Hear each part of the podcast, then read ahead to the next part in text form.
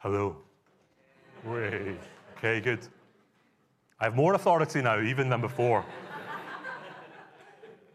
it booms from side to side, not just from the front now as well. Is this sense of uh, just trusting God? You've heard that, right? Like people say, oh, just, just trust God, you'll be all right. Is that just lip service and religious jargon that ends up being meaningless and empty because of the way that we use it? I wonder if you found that when people give advice and it begins with the word just, uh, you probably shouldn't trust it. Just pray, just trust, just down it. Even just do it, right? Nike seems to tell us we're just to do it, but you and I know that I can't hang in the air like Michael Jordan can or play tennis without sweating like Roger Federer can. These are all fallacies. They're not true. We can't just do it. What does it mean to trust? Not just trust, but to genuinely trust, to really trust. Can we trust? Should we trust? We're going to look at um, another encounter today. We're going through a series um, on the encounters with goodness. And last week we looked at Isaac, and next week um, David's going to be looking at Mary Magdalene, David Robinson. And this week we're looking at Moses. Going to look at some of the lessons we can learn from Moses. So why don't we pray now as we begin that and, and ask the Lord to, to lead us in that? Father, Son, and Spirit, Holy God, you are a God who, who speaks, who leads, who guides, who doesn't leave us in the dark. We ask that you would light up our path even in these next few moments as, as I preach. Would you take the words of my mouth and meditations of my heart and our hearts and um, do what's pleasing to you? Uh, would the words that are mine and that are empty uh, fall to the side, but those that are of you um, do something in our lives. Actually, allow us to, to really trust, not just give lip service to that, but to really trust in your Son and by your Spirit. We pray this in, in Christ's name. Amen. Well, we're led, we're looking at God's leading of Moses as he leads uh, the Israelite people out of Egypt. And we're going to look at a couple of things really. How is Moses led to trust, and how might we be led to trust? How did Moses trust? How is he led to trust, and how might we trust? Our passage, uh, and thank you again, Michael, for reading that long one. Um, it's a crazy culmination of God leading the Israelite people out of Egypt with Moses at the helm. The passage we had read is quite frenetic. I don't know if you noticed that. Michael's very measured and he, and he speaks of it very calmly. In many ways, there's lots going on. It feels like things are coming from all different angles. Let's go this way, no, this way. What? Why are they taking the long way round? Oh, they're right there. Uh, what are we doing? Oh, water. There's lots of things going on.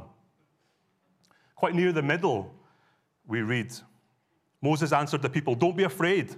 Stand firm, and you'll see the deliverance of the Lord. The Lord will bring you today. The Egyptians you see today will never, you will never see again. The Lord will fight for you.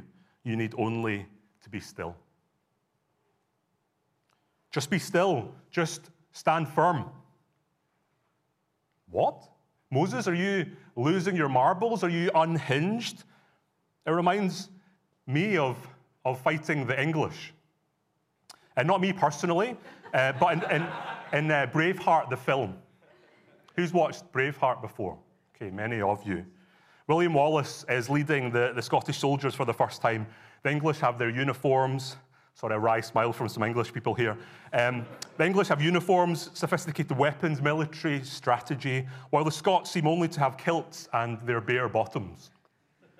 Kilts, uh, bare bottoms, and a lot of heart to fight for freedom. They have homemade spears, which they will have to release together at just the right time, or it's not going to work. So, as the English are thundering uh, towards them, we see the men a mixture of courage, of fear, of readiness, of terror, of hope. Hold! Do you remember that part? Hold! Hold! As we watch, we wonder will they trust their leader enough to wait when their lives are in danger and when everything inside them wants to just throw the spears and head the other direction? Of course, they do hold. They wait until Mel Gibson, or should I say William Wallace, uh, gives the right word. They release their homemade spears at the right time. The English turn and run. The underdogs win this round, and the Scots begin their battle towards freedom. I'm inspired, are you? the Israelites are seeking freedom as well. Moses says the same to them Hold, stand firm, hold, be still, hold. The book of Exodus, you see, begins just as Israel is being formed as a people. Joseph and his Technicolor dream coat and his Technicolor dream interpreting saved from prison, and he rises to the highest position um, in, uh, in, in Egypt behind Pharaoh. His plan to save food during plenty in order to prepare for famine has saved Egypt. And amazingly, it saves his brothers too, who bring his father, Jacob, and the rest of their families to Egypt to settle. And they settle and grow exponentially and become um, a, a people themselves. The Egyptians are scared of this growing group of people, and so what do they do? They rule with fear.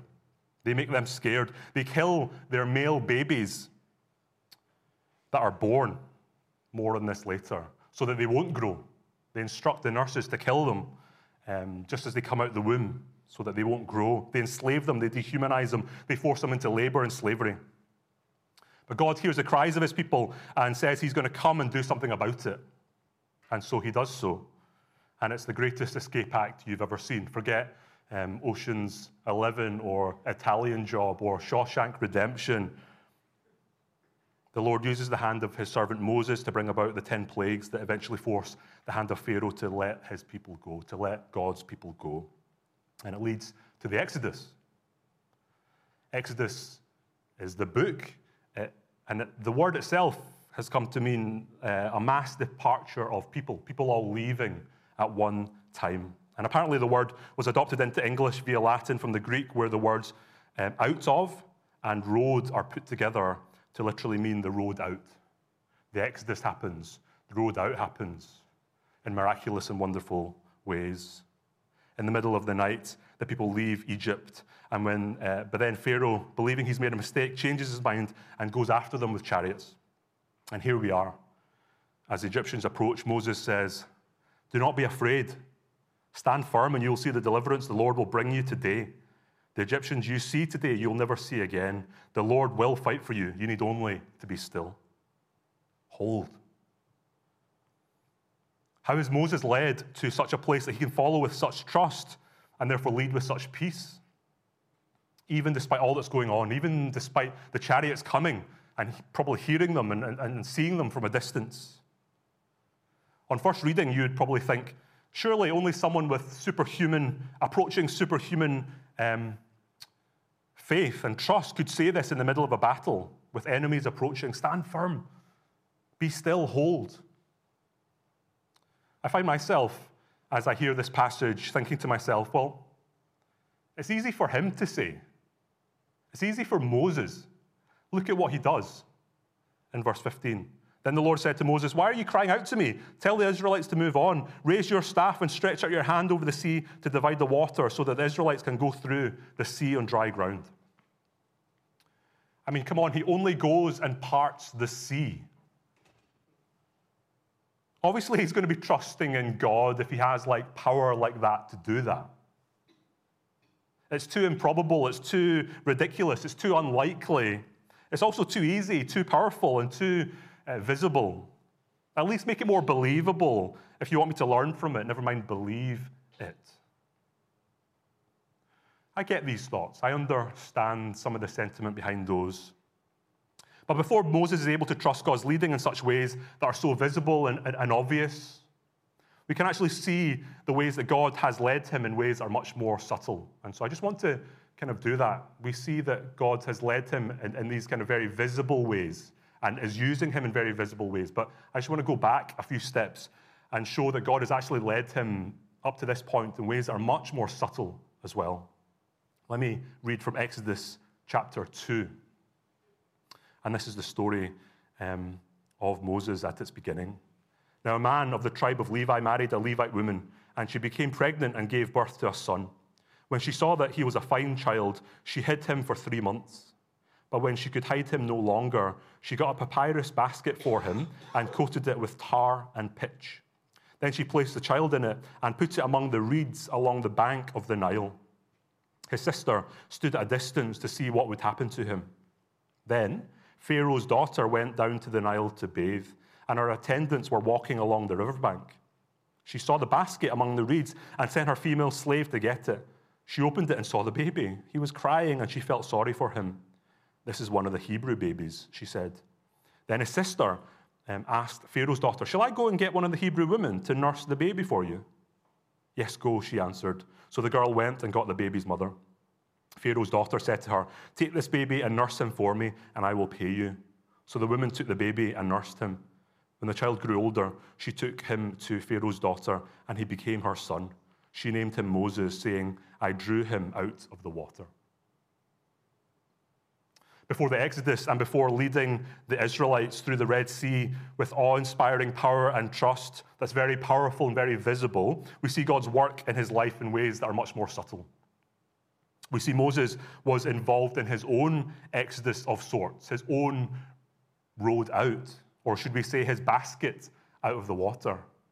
He was one of the male babies that were ordered to be killed by Pharaoh, but God had other plans. Notice the other woman who just so happened to be there. The resourceful and loving mother who hid him and made a waterproof and floating bassinet for him to survive in. The word for that is uh, that's used there is the same word as Noah's ark, that basket there. God provides. The sister Miriam, who was curious and hopeful enough to wait to see what would happen.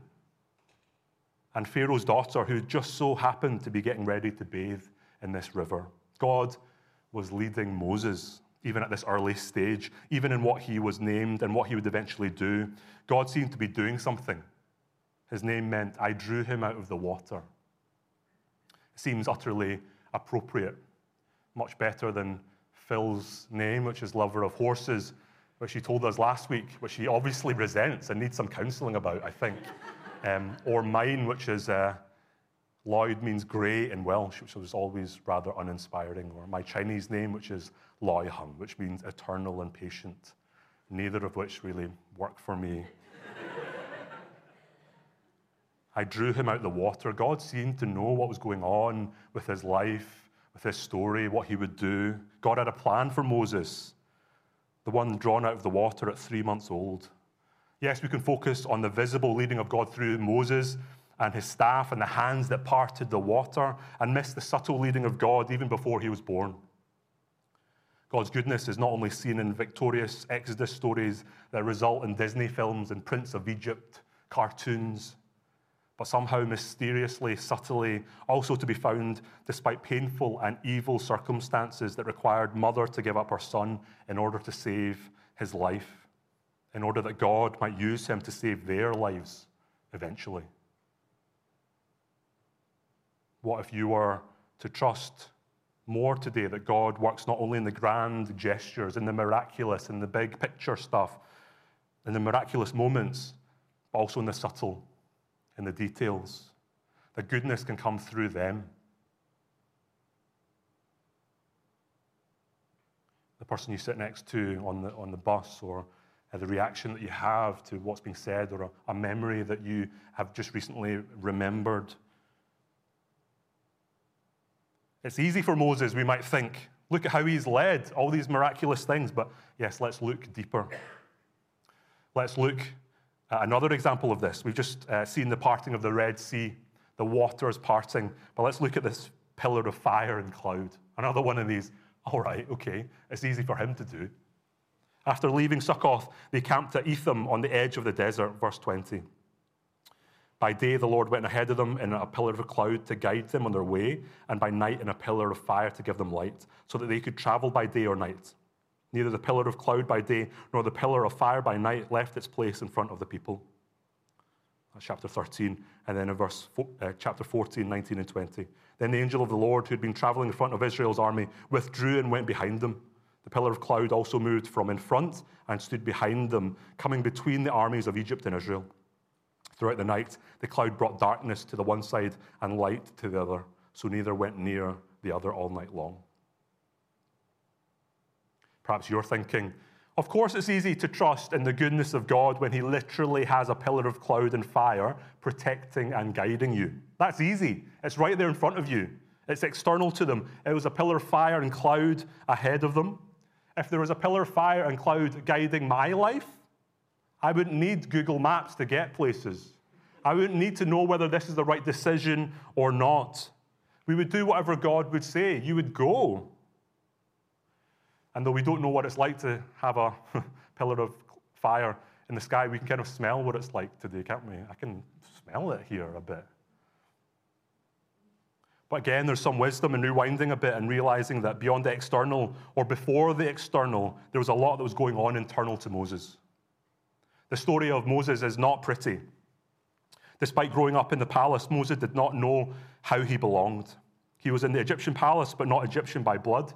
He lived in two worlds and yet was not fully home in either place because he was an outsider among his own people and among those who raised him. I think it's fair to say that he would have had question marks about his identity, about his belonging, his place. And when we have that, and I can speak a little from experience of that, we develop coping mechanisms for this. This is the subconscious stuff that when we were young um, help keep us alive and help us survive, but cements and does something in our beings, in our psyches that actually come to affect us as adults and influence how we do things when we grow up. It seems that for Moses, one of those survival mechanisms was to repress his anger. Because we read that one day his anger was so strong and so violent that he exploded into violent rage. Let me continue with Exodus chapter 2. One day, after Moses had grown up, he went out to where his own people were and watched them at their hard labor. He saw an Egyptian beating a Hebrew, one of his own people. Looking this way and that and seeing no one, he killed the Egyptian and hid him in the sand.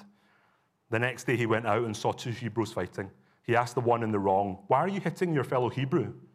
The man said, Who made you ruler and judge over us? Are you thinking of killing me as you killed the Egyptian? Then Moses was afraid and thought, What I did must have become known. When Pharaoh heard this, he tried to kill Moses, but Moses fled from Pharaoh and went to live in Midian, where he sat down by a well. What had been present under the surface of his life was no longer in the surface, and it could no longer be ignored. One of the commentaries uh, said to me Moses flees and runs away. He flees, he hides, he marries into a shepherd family, and he learns there to shepherd even as he is on the run. And as he is hiding, almost because he is hiding, he encounters God in the burning bush. Exodus chapter 3 says this Now Moses was tending the flock of Jethro and his, uh, of his father in law, the priest of Midian, and he led the flock to the far side of the wilderness and came to Horeb, the mountain of God. There the angel of the Lord appeared to him in the flames of fire and within a bush. Again, it's okay for, for Moses, isn't it? That he gets a burning bush He gets something that doesn't burn up, that goes in front of him, that, that, that speaks and actually guides him in really obvious ways. But notice how the far side of the wilderness was right next to the mountain of God. Even in his hiding, God is working in him. And God's wanting to not just do something external to him and make him a leader, but actually to do something internal in him. His murderous past he was hiding from didn't lead automatically to his change, not even close but it led to wilderness and solitude that led eventually to encounter. As he encountered the God who encountered him first, he comes face to face with his fear, with his anger. And there, God speaks to him, reveals himself to him, and calls him to, to something different. He's called to lead the people out of Israel. But he's run away from Egypt, I should say. He couldn't think of anything worse. God reveals himself to Moses. He says, I am who I am, I will be with you. And God confronts his fear. If you read that chapter, I encourage you to do that, um, chapter, chapter 3. It's almost comical how scared Moses actually is. He's giving every excuse why he shouldn't be the one who does it. But he actually can't escape from the work God wants him to do, the eternal, internal work.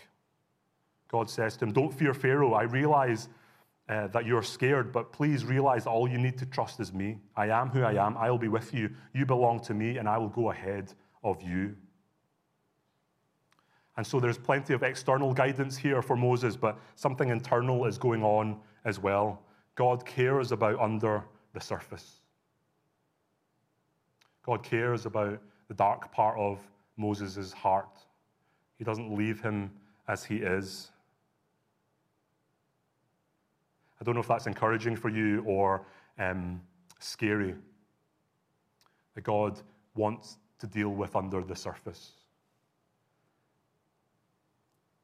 When it comes to the proverbial and literal duck who is calm on top and furiously paddling underneath, God cares about what's going on underneath those frenetic legs of the duck. The iceberg that's barely seen at the top but has a mass underneath that's huge. God cares about what is underneath the surface. The Loch Ness Monster or Ogopogo lurking beneath the surface of our lives. He actually cares about that as well. The remarkable thing is this God is able to redeem and restore and renew Moses' past.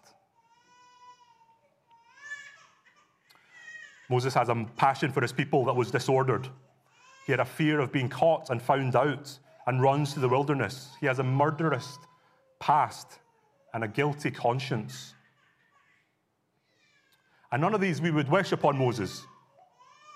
But God actually does something internal in him before actually doing something external with him. Moses' passion for his people leads to Israel's freedom. His fear leads to trust.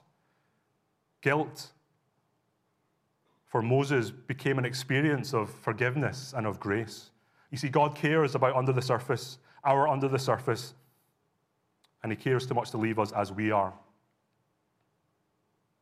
He cares us, He cares about us as a church too, too much to leave us as we are as well. And so as we navigate this next season together, however that looks for us, we need not shy away from the hard stuff, the darker stuff.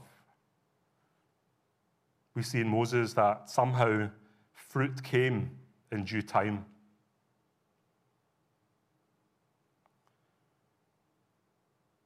And so we might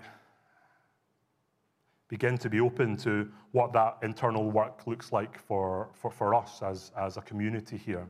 That under the surface we can trust that He cares about, not just the, the shiny, not just the, the graphics, not just the, the web pages, but about what's going on in, in our hearts, the health of our communities, our community groups, our leaders,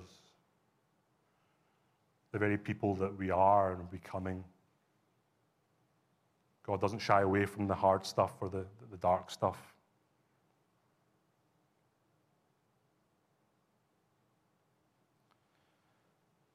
What would it look like for us to listen to our lives? For us to listen to our own stories, to, to be those who listen to our lives and listen to our own stories, whether that's in our church or actually in our own lives. Our community group are going to be doing um, a book that helps us navigate that little bit about understanding our own stories and how to place that within God's story in our lives.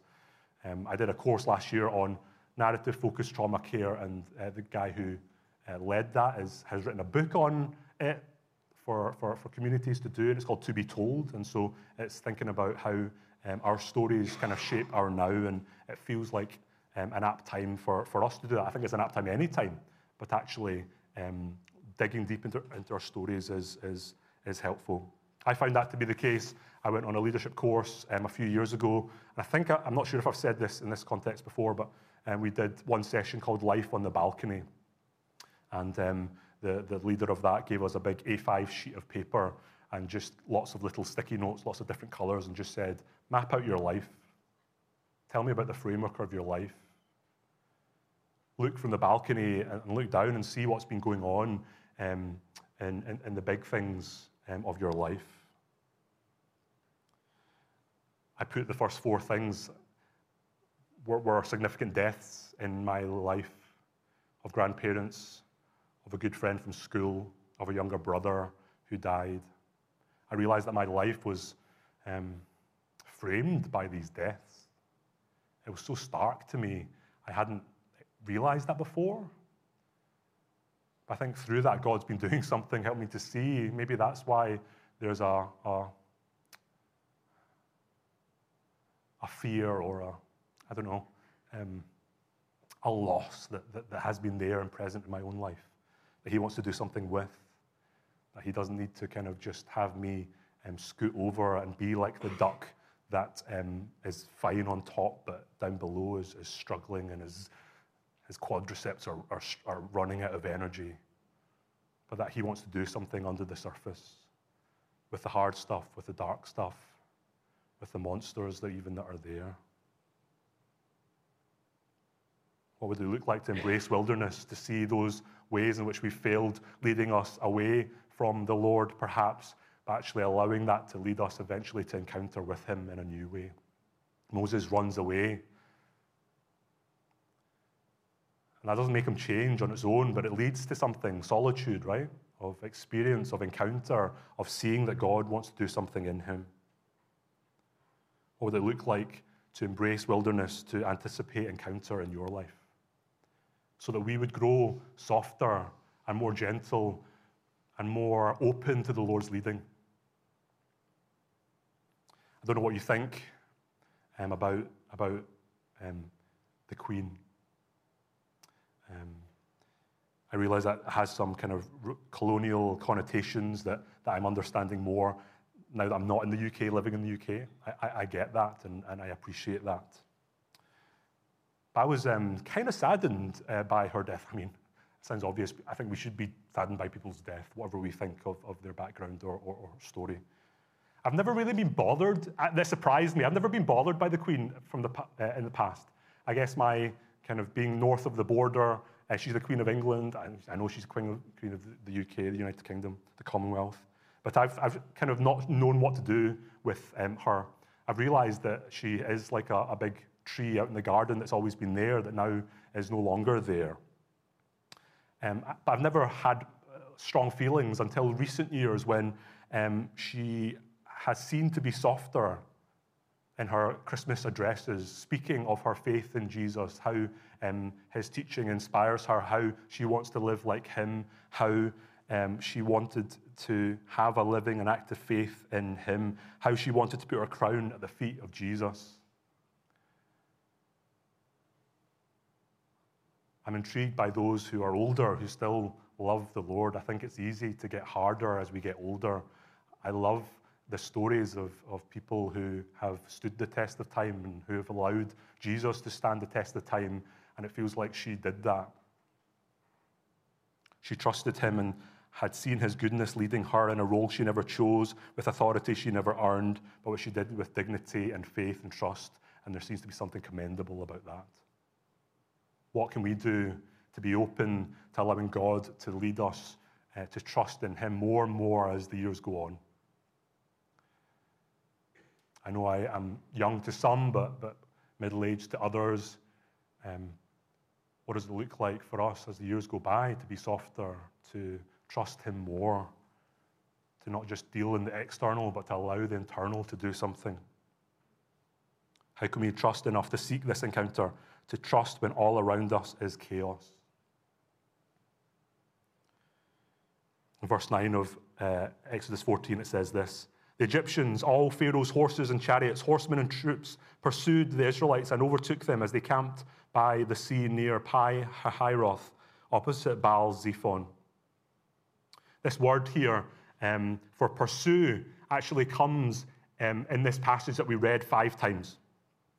Uh, the Hebrew word is radaf, and it's also found in another surprising place. This word for pursue the, the, the Egyptians are pursuing them, pursuing them, pursuing them, pursuing them, pursuing them. This word in the Hebrew also comes up in Psalm 23. Surely your goodness and your love will follow me, will pursue me all the days of my life, and I will dwell in the house of the Lord forever. The Israelites had the armies of Pharaoh pursuing them, but something else came in between them. It feels like it was the goodness and mercy of God, protecting them, leading them. This pillar of cloud and fire was God's presence with them, leading them forward, leading them to freedom. It leads and protects them, and they come out the other side.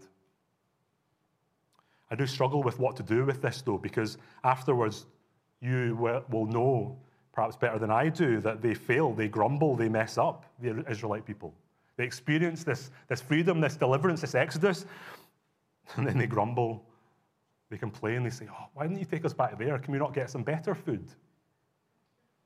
But they always learn to look back and still to this day look back on the Exodus as the archetypal salvation event.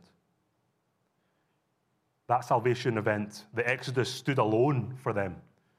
As they trusted this one time, they made it to the other side, uh, and they had to continue to trust in the future, in the wilderness. But this one time situation, this one time salvation event of the Exodus was not repeated. It was the one time event that they could look back on and say, God saved us then, He'll save us again. He saved us then, we can trust Him now. In their failure, in their grumbling, and their being messed up, and they're messing up. They might have wanted to quit, but as they turned back and looked to the Exodus, they would know that the Exodus chased them. It helped them keep going for one day more, one hour more, one moment more, just to trust that little bit more this God who saved them. Of course, now we come from a different vantage point, don't we? I said that this one time salvation event of the Exodus was not repeated. I think we can also say that there was a new Exodus a new and better Exodus. You see, this Exodus points to Jesus' Exodus. I don't know if you remember, we had it preached a, few months ago when Jesus was on the Mount of Transfiguration. He talks with uh, Moses and Elijah about his departure. And this is the, the same word, the Exodus. He's going to fulfill an Exodus. His departure, his road out. His road out led to his death. While Moses stretched out his hands over the sea to make our, a way open for his people, Jesus stretched out his arms on the cross to, wake, to make a way for us. While Moses plunged into the waters of the Red Sea and um, all those who followed him emerged on the other side unscathed, Christ plunged into the waters of death so that following him, we might pass through unscathed scathed to resurrection life while the waters of the Red Sea destroyed Pharaoh and his armies when Moses stretched out his hand, Jesus brought destruction on the devil when he was nailed to the cross, that through death he might destroy the one who has the power of death, that is the devil. He defeats sin and death with his exodus. And so we are to look back on that cross, now the archetypal salvation event for us, that it might keep us going for one day more, one hour more, one minute more, even when we fail, when we grumble, when we mess up. And because um, there on the cross we see goodness and mercy following us, pursuing us. With the anger that Pharaoh had in pursuing the Israelite people as they left, God in his goodness and mercy follow after us, chase after us, pursue us. I feel like this is really the main point in most of my sermons, and I apologize for that. I do recognize that. I repeat myself. But I was thinking about this. Maybe it's okay that um, I think it was uh, Eugene Peterson's son who said to his dad, You've only really got one sermon. And Eugene Peterson was kind of a bit um, upset at that and a bit insulted by that. But uh, his son meant it as a compliment, I believe. And Eugene Peterson came to see that. But I wonder if, if my one is this that God loves you, He's pursuing you, He wants to know you more, He wants you to, to, to be receptive to, to turning around and seeing that He's coming after you in love and goodness and mercy. And that being someone who repeats that is maybe not a bad thing, even if there are references to Braveheart films um, along the way. God's leading is subtle and not just miraculous and visible. It's not just external, but internal. It's not just at the Red Sea, but at the cross. But most of all, it's an outworking of His goodness, His mercy, following us, chasing us, pursuing us all the days of our lives. And part of softness and allowing ourselves to trust Him and believing that He is trustworthy is allowing that to, to, to take hold of us and to allow that to, to, to grab hold of us and to renew us, leading us to dwell with Him all the days of our lives and the life to come. So let's trust in Him. He's good. Let's have a moment of quiet as we approach the table together. What would it look like to trust Him this morning? to trust Him afresh, to turn in penitence and in faith to trust this good God.